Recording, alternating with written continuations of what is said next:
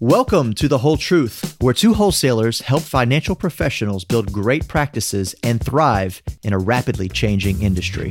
We'll bring you the stories and voices from those on the front lines of this change, and we'll have some fun along the way. We're building a community of financial professionals who are growing, forward thinking, and want to get better. Thanks for listening and contributing to the discussion. The views expressed herein are those of the participants and not those of Touchstone Investments. We are joined by Steve Owen, CEO of the London Company, a sub advisor of Touchstone Securities, Inc. And welcome to The Whole Truth. From Atlanta, Georgia, I'm Kurt Dupuis, and we have a bit of a twofer for you today. So, two interviews, one person. The myth, the man, the legend is Steve Owen, a former colleague of ours that ran our institutional sales uh, department for a number of years and was very successful until he ended up taking a CEO role with one of the sub advisors with which we work. So, in part one of the conversation, we're really talking about asset managers and we're sort of answering a couple of questions. First of all, what is table stakes? What does everybody have or should have? And if they don't have it, that kind of indicates a red flag. But what we're all trying to find, and the question that we're all trying to answer is this thing of edge. Who's got the edge? How do they get the edge? How do they maintain the edge?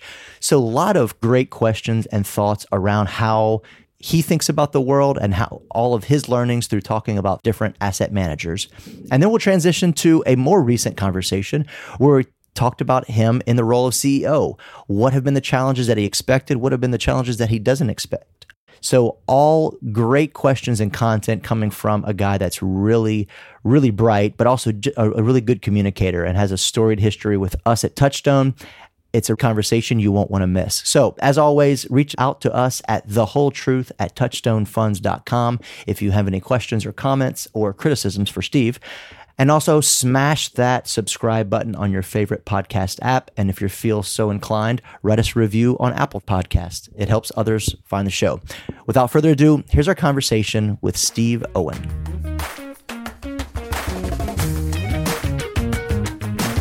And welcome, everybody. We are delighted, delighted to have Steve Owen on the show. Steve Owen of the London Company. A lot of folks that listen to this podcast would have heard that name before. Prominent boutique manager. Is it Steve? Is it even reasonable to call you guys boutique anymore? Yeah, I mean, I, I, we're a small boutique in Richmond, Virginia. I still think of us as a uh, institutional boutique. Yeah. So despite the prominence of the firm, it absolutely makes sense to call you guys a boutique. So let me set up the premise here.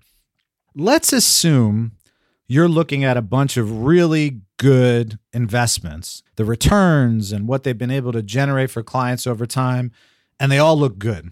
You got a handful of them. What is it that you do to go beyond the numbers? We have a, a gentleman on the phone who I just introduced who's probably the best person I could think of to help us think through that. Why don't you just kind of jump in with kind of an overview of your background? Yeah, sure. Guys, thanks for having me. Uh, so, by way of introduction, I've always had a passion for the investment business. I guess when I was younger, I just didn't recognize it. And so, thinking back to um, getting into the investment business, I started out with an undergrad in engineering, thinking I wanted to be an engineer, but investments was just something I did on the side. So, realized after getting three fourths of the way through an engineering degree, that's not the career path I wanted to pursue. So, of course, I got a dot com job in year 2000. I was great timing. Laid off. Yeah, great timing. I was laid off before I even started, if that's even possible. So, ended up getting an MBA with a concentration in finance. Found myself in 2002 on the sales side. Uh, very quickly moved over to money manager or sub advisor research. Did that for a little while left Touchstone for a couple years to go work at an asset management consulting firm where I did money manager selection and then model portfolio construction. And then in 2007, was re- recruited back to Touchstone to help build out and lead an institutional distribution effort. I did that for 13 years, and in, in the spring of 2020, I left to become the CEO of the London company based in Richmond, Virginia what what ended up drawing you over to the London company? Yeah, great question. I've always wanted to run an investment business. And when the opportunity comes up to be the CEO of one of my favorite investment boutiques of all time, I mean that's that's a really hard thing to say no to. I have complete respect for the founder, a guy named Steve Goddard, uh, a legend, an underserved legend in his own right. His entire investment team, differentiated process, just the focus on investment excellence, the phenomenal culture. That's fantastic. Set the the background of what it was like and how often you were interacting with different managers. Yeah. So, you know, directly or indirectly for 15 years or so, I was working with active managers. And I guess the one thing I recognized was th- there's not like one blueprint for success from being an active manager, but there are successful attributes that in hindsight you can use to evaluate active managers. There's like three key tenets that I tend to repeat over and over again. So one is active share. So in its simplest form, active share is how active are you relative to your benchmark? So if you can buy the S&P effectively for free, if somebody has a 7% weight in Apple and the S&P has a 7% weight in Apple, you shouldn't pay your portfolio manager to make that decision. That's right. 7% you can get for free. So active share is how differentiated are you? So you want to have an overweight or underweight to that 7% in Apple. That's your active component, rinse and repeat, added up across the portfolio. So to outperform the index, you need to be different than the index measured by active share.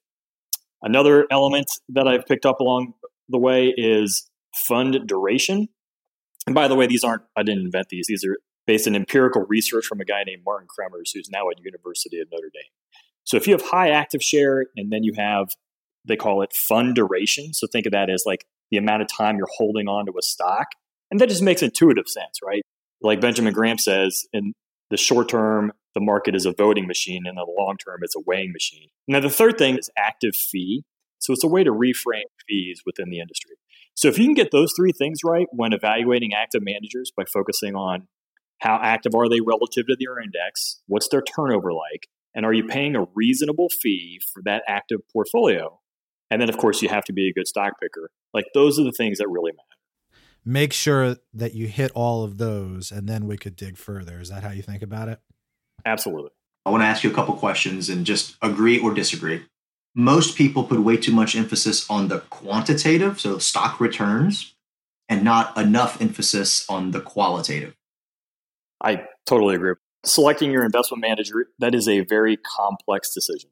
If you only screen on like a one and three and five year basis for performance, if you think you found the holy grail from that, or you look at the number of stars a product has, there's always more to it than that. So maybe you think of it in an analog with picking a potential spouse. Are you going to pick your potential spouse based on how tall they are and how old they are?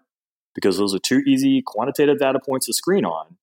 And it's really easy to measure, but it's really hard to say that your future results will be what you desire if you're just using a couple of data points. I picked my spouse wrong. Is that what you're saying to me right now, Steve? Because that's what we were. I mean, it depends on what your quantitative. How many stars does she have?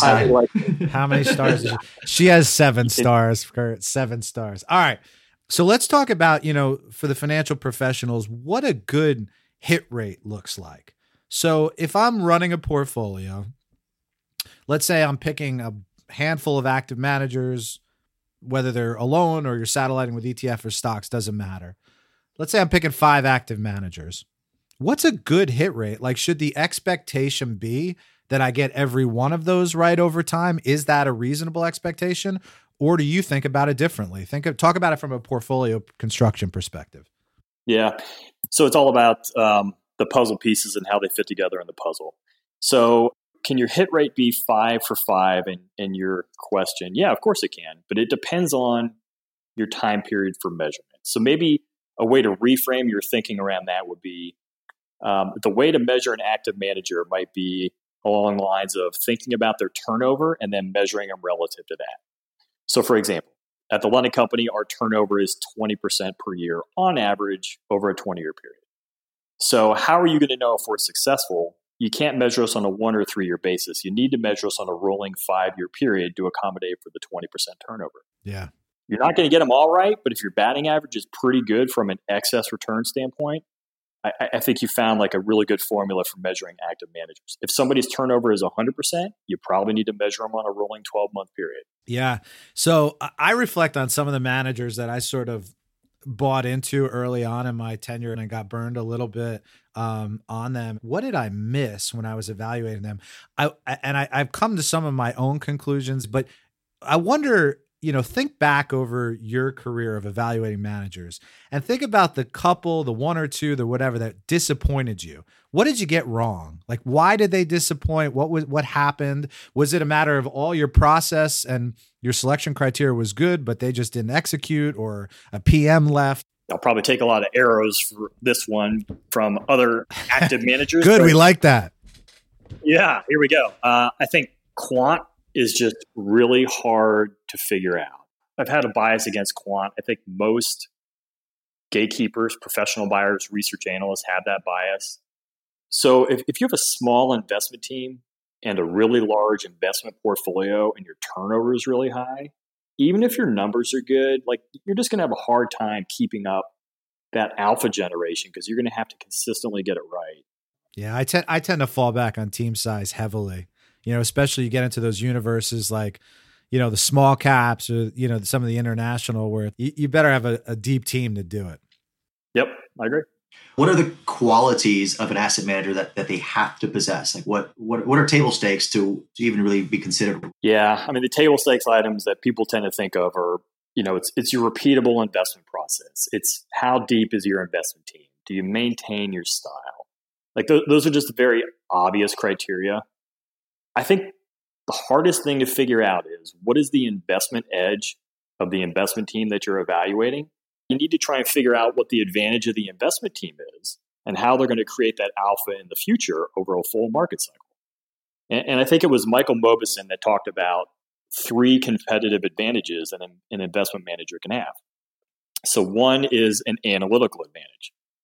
Second one would be an informational advantage, and the third one is a behavioral advantage. So if you tick through those one by one, the analytical advantage would be I'm better at analyzing this stock and the competitors and the peers than the person next door.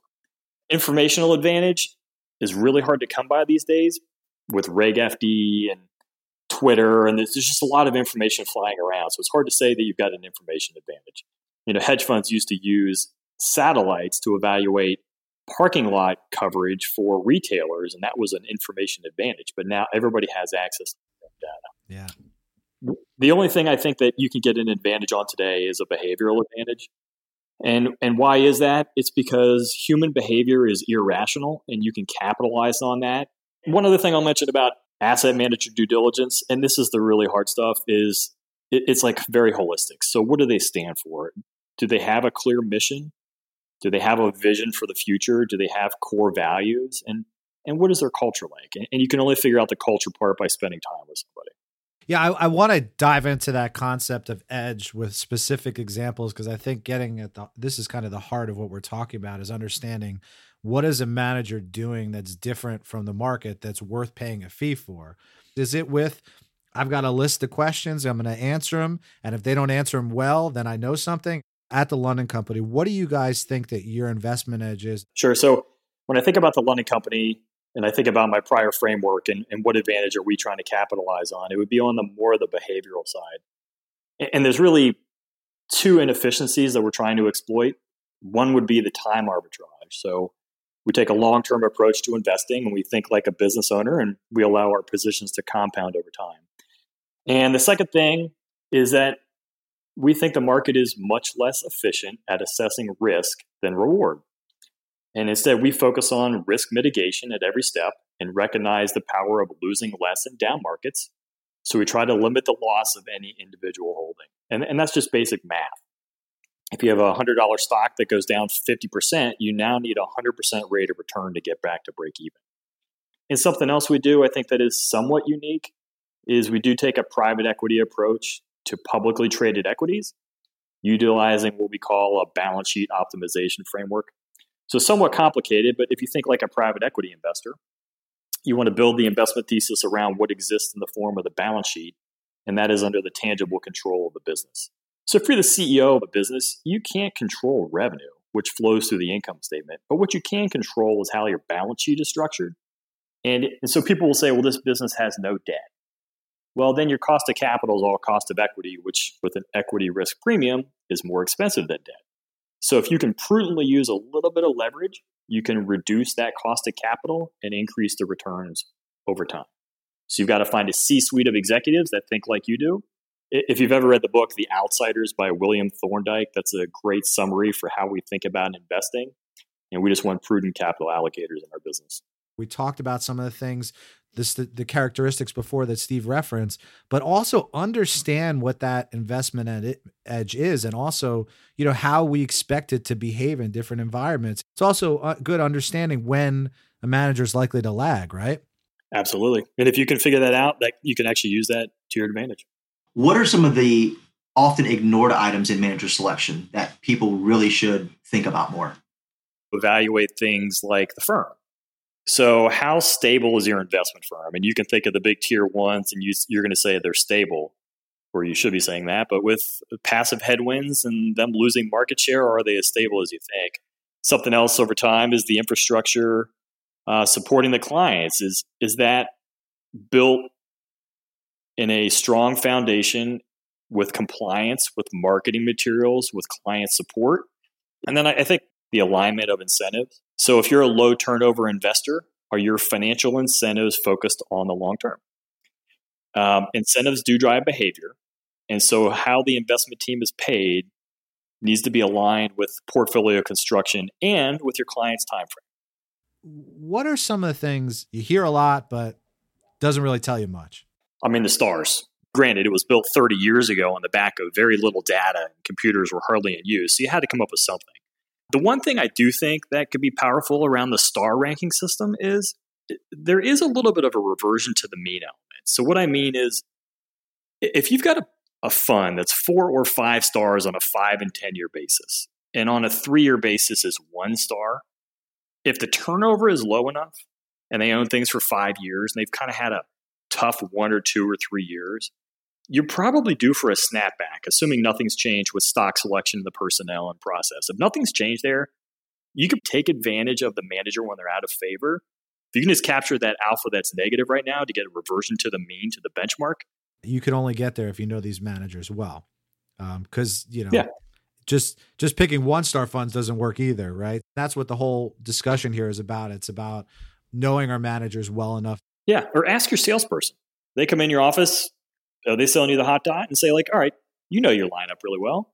What do you think I should be looking at?" And then listen to them. Yeah, because they're going to have an information advantage that you don't have, that you can use to your advantage, and they can tell you in ten minutes what would take you all day to figure out. Use that to your advantage and be a better fund selector. All right, Steve. So this is this has all been super insightful. Awesome. Um, yeah yeah, I, th- there's a lot to take away here, but we've got two final questions we want to hit you with. Under what circumstances should you own a manager's? Let's start with a couple different tiers. Under what circumstances should I own a manager's hundredth best idea? I, my answer would be never. That's but since I, never is typically not the right answer, I would say uh, there are very few exceptions to the rule that you shouldn't use a manager with 100 ideas. The exception would be a quant manager in order to diversify away a lot of the risk. That would probably be the only situation where I would say a 100 stock portfolio would work. The other part would be fixed income. Given the, the binary outcome of fixed income, you probably are going to want to have more than 100 ideas in a fixed income portfolio. But those are really the only two exceptions to the rule that I can think of. Let's go with 70. Let's go with 70. When would you own 70 holdings? You know, it, it, to me, on an equity portfolio, I think 70 is still too high. Uh, even 50 is too high. Yeah. If you think about any any high performing team, think about any high performing sports team. How often does any high performing sports team, NFL, NBA, you pick it, how often do they have 100 best athletes? They don't. I think the NFL is what, 55 people on a team? if you're telling me a stock picker, you, you got more than 55 great athletes you want to put in your portfolio, I mean, more power to you, but I have a hard time believing it. It's more likely you've got 20 ideas and 35 I don't knows. Um, and then you're sprinkling in another 35 to diversify the 35 I don't knows. Yeah. And something else that I think is talked about very little is is the market is moving away from a star PM to more of a team based approach. I think a PM team is a little bit better. A team approach is better. There's this quote by Tecumseh that says, A single twig will break, but a bundle of twigs is strong. Think of that with your portfolio management team, too. It is amazing what you can accomplish when you don't care who gets the credit. And when you don't have that star PM system in place, everybody's rowing in the same direction. So this has been a fantastic discussion, but it's it's probably worth kind of summing it up and giving giving what I think could go into someone's qualitative scorecard. First of which, unequivocally, has to be active share, right? Like, wh- why would you pay an active manager and want to own their hundredth best idea?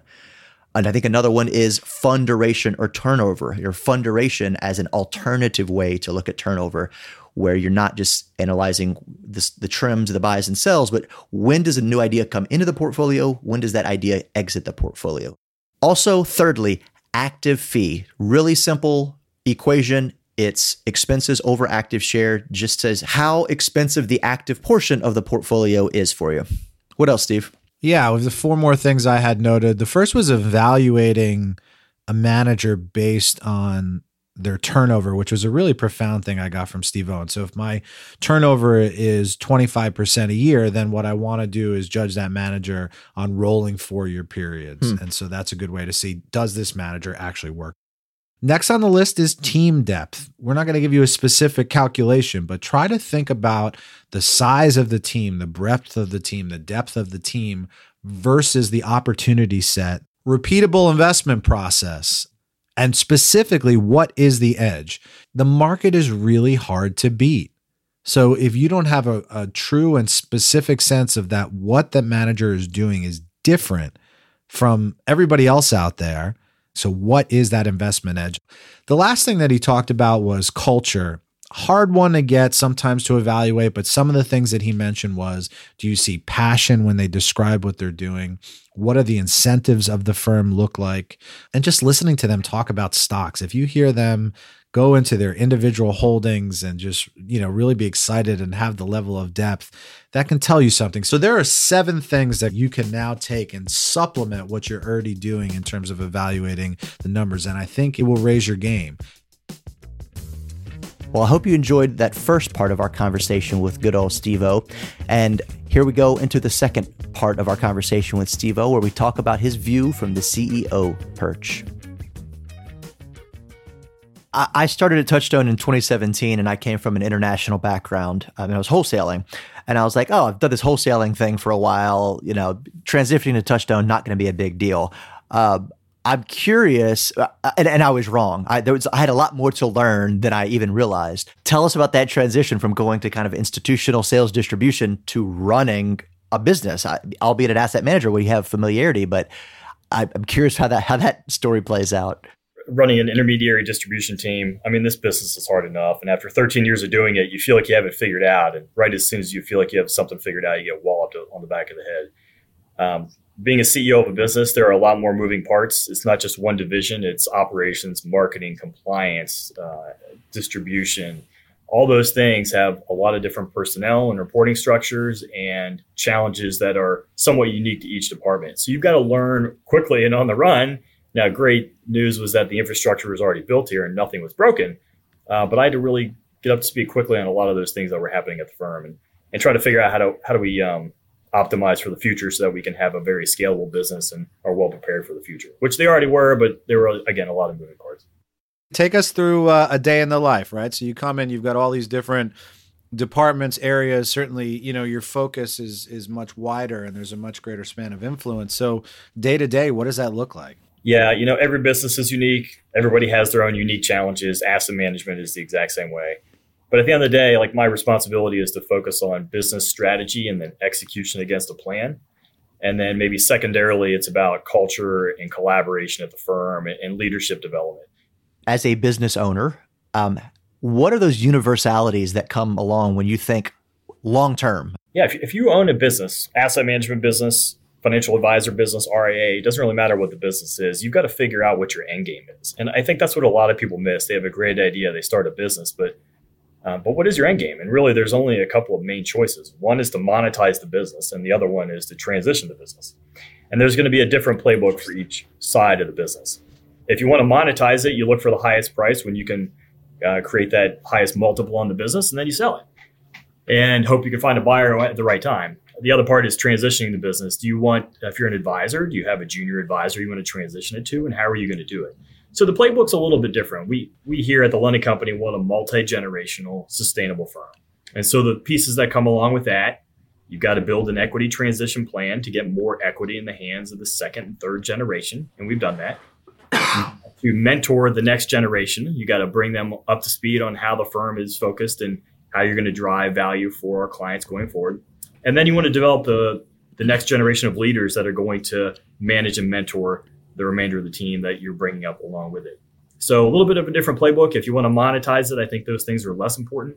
But if you really want to keep this thing going and have that firm going in perpetuity, these are the things that need to be the focus from the beginning.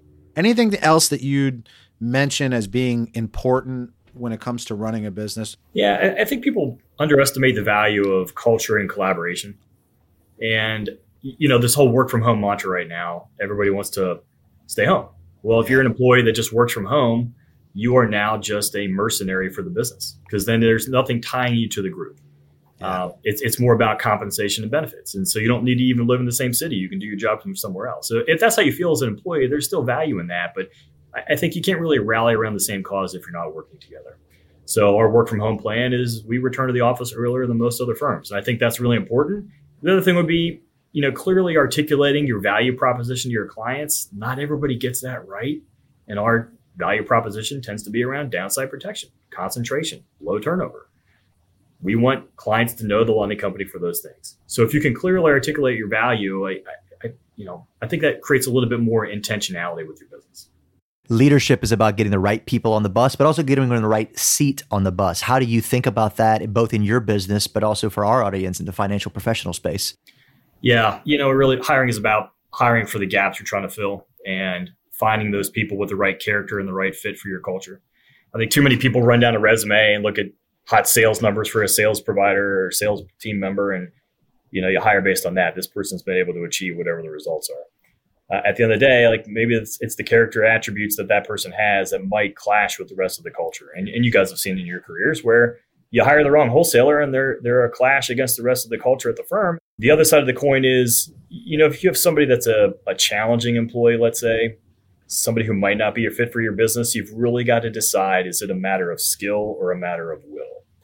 If they don't have the skills, you can train them. If right. it's a lack of will around doing a good job for and client, then that's probably the wrong person in the wrong seat on the bus.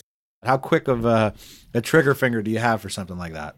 When I first joined, I put together a PowerPoint after going through the business and I gave this to the entire firm. And I said, you know, if you don't want to be here, I will help you find something that I won't fire you but come to me first because it does hurt the business when you have a small business and somebody leaves. Yeah, right. So I said, yeah, if you don't want to be here, let's find a way for, to get you into something that you're going to be happier with. Maybe that's a new role within our current company, of which if you have the skill and, and you have the life passion, you're going to be successful at that. And if it's somewhere else, we can write you a nice letter and, and get you over there, but then also tell us so that we can backfill you along the way. And we did have some people self select based on that. Oh, no helpful. kidding. Yeah, we did. Oh, interesting. I, yeah, and I, I, think it does create a better partnership, and they're a better voice and advocate for you out in the marketplace if you just don't can them right. I, I think that carries a lot more credibility, and I think um, you know getting rid of somebody is really hard. It's disruptive to not only your business but to their personal life. So do the best that you can, make sure they have the right skills and they want to be here, and those are the people that are going to move you forward. You mentioned taking a long term view and you know knowing what the end game is. So where is London Company five, ten years from now? Yeah, we've got a long way to go with the core products that we have today. So being really focused around client expectations and meeting those expectations around those portfolios. But but longer term, you know, to have that multi generational sustainable firm, you want to be able to career path people into different areas in the business. Not exactly sure what the right plan is there yet, but if if we want to keep people engaged and interested in the business, you've got to be able to provide for them from a career perspective. Yeah. So. Uh, uh I, I know you primarily came from the institutional side, but had plenty of exposure to the retail side as well. Uh, given that our core audience is financial professionals, can you give us a sense from your seat like what what do you see financial professionals doing well and where do you see as potential area for growth the ones that articulate their value proposition the best seem to have the best and stickiest clients and those clients are more of a partner than just a client and putting that client's best interest first But if you want to create scalability and repeatability and value to your business, your business is valuable. Have that niche, target it, do a great job articulating your value proposition, have everybody in your group rally around that cause, and have intentionality to everything you're doing for that select subset of clients. Well, that was a great chat. Uh, thank you, Steve O for your time today and the relationship that we have ongoing. I love working with you guys. So thanks for everything that you do. Uh, stick with us. This is the whole truth. When we come back, we'll have the Costanza Corner.